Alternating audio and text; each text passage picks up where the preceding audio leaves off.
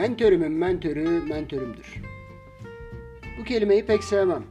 O yüzden girişte böyle tekrarlı söyleyip bir daha söylemek istemedim. Bunun yerine Türkçe'ye daha fazla yerleşmiş olan kelimelerden mürşit, ami, rehber, üstad kelimeleri seçilebilir. Ben konuşma boyunca kılavuz kelimesini kullanmaya çalışacağım. Kul kula kılavuz olmalı ki kolaylaşsın işler diyerek başlayacağım bu konuşmaya.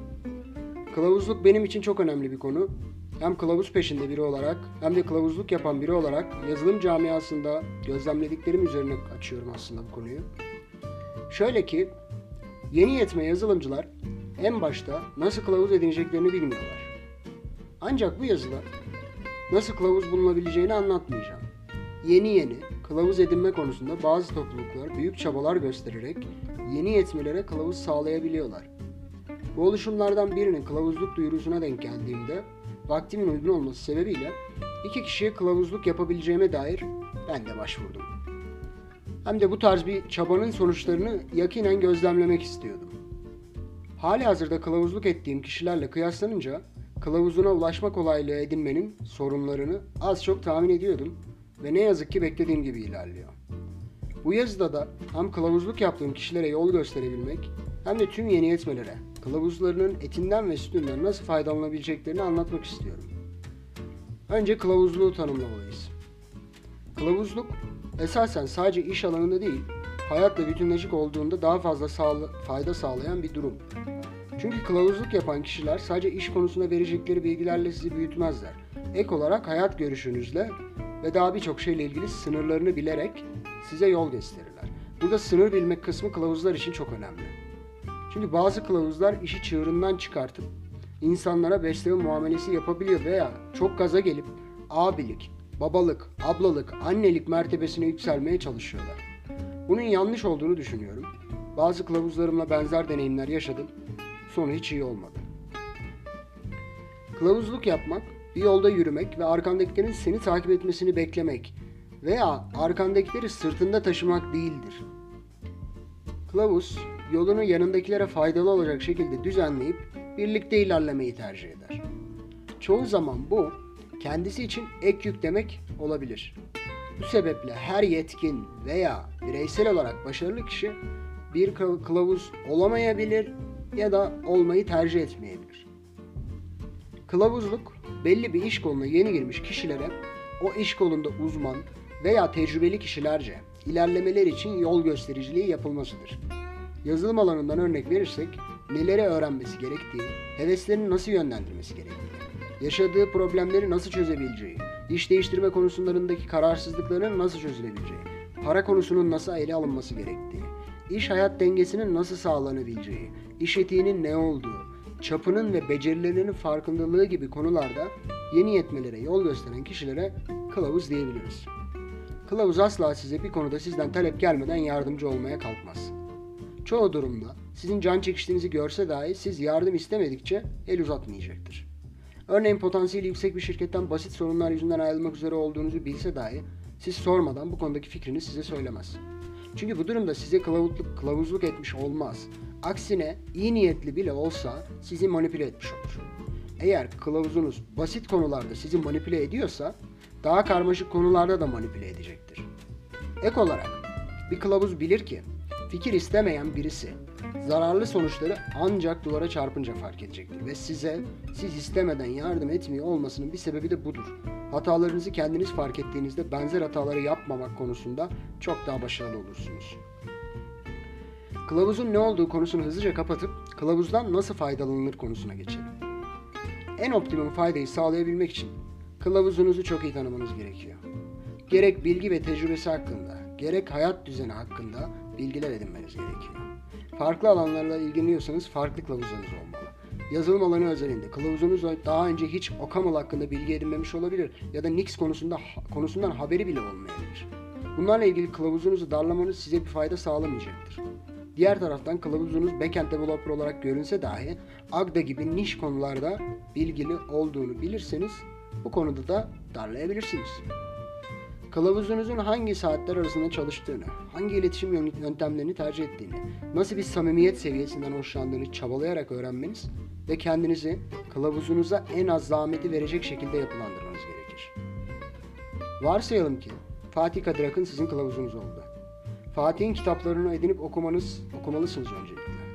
Blogunda yazanları okumalısınız. Twitter'dan, GitHub'tan takip etmelisiniz. En basitinden bunları yaparak Fatih'e soracağınız soruları değerli hale getirebilirsiniz. Ve ne zaman kendisine ulaşabileceğinizi de aşağı yukarı çıkartmış olursunuz. Hangi saatlerde tweet atıyorsa o saatlerde insanlar genelde müsait oluyor gibi temel bir sonuca ulaşabilirsiniz. Ancak tabii ki bu tweet atacağınıza sizin sorunuzu cevaplaması gerektiği gibi bir yükümlülüğü doğurmuyor.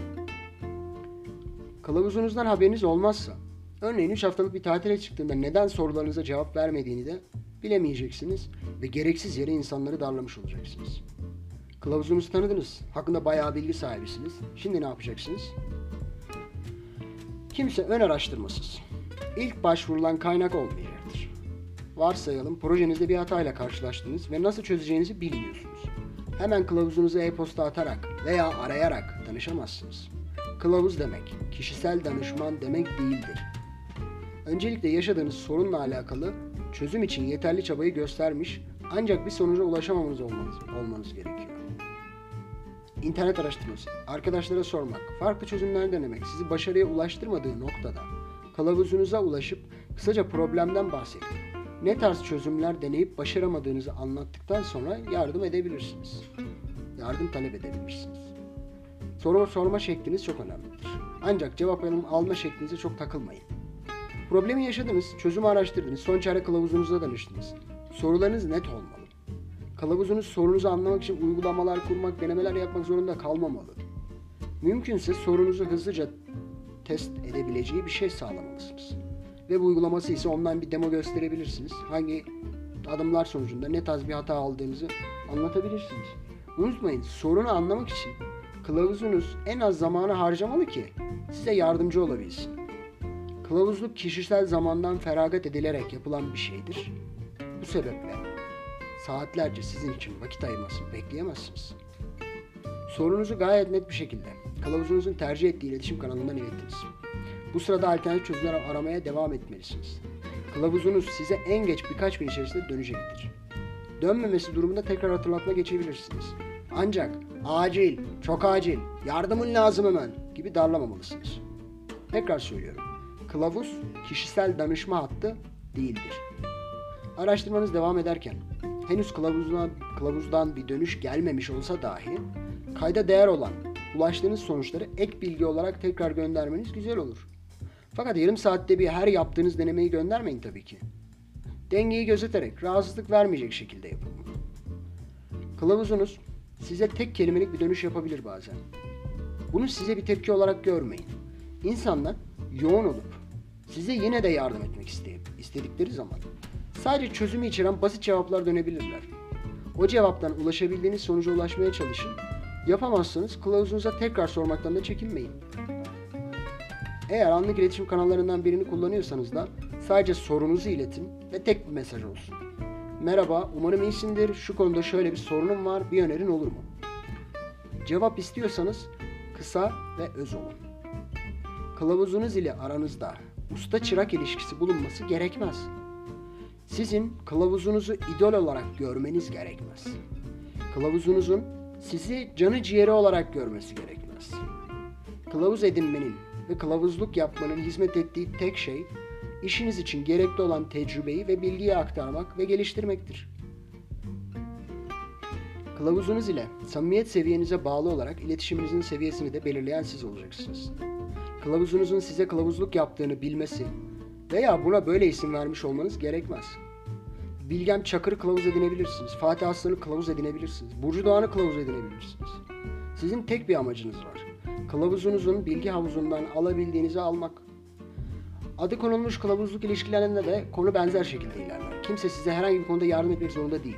Ancak siz kılavuzunuza yaklaşımınız ile mümkün olan en çok faydayı edinmeyi amaçlamalısınız. Kılavuzunuzla aranızdaki ilişki hem sizi hem de kılavuzunuzu geliştirecektir. Kariyerinizde çok küçük dokunuşlar ile etkili değişiklikler sağlamak istiyorsanız mutlaka kılavuz edinin. Son olarak, kılavuz edinirken dikkat etmeniz gereken birkaç noktaya değinmek istiyorum.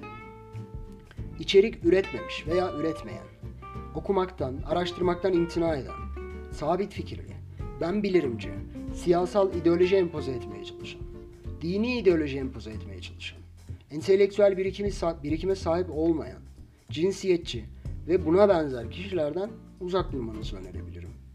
Yaptıkları işte ne kadar başarılı olurlarsa olsunlar. Bu tarz kişiler size zehirlemek dışında bir şey yapmazlar. Kılavuzluk yapmak istemelerindeki yegane amaç saygınlık edinme çabasıdır. Sağlıcakla kalın.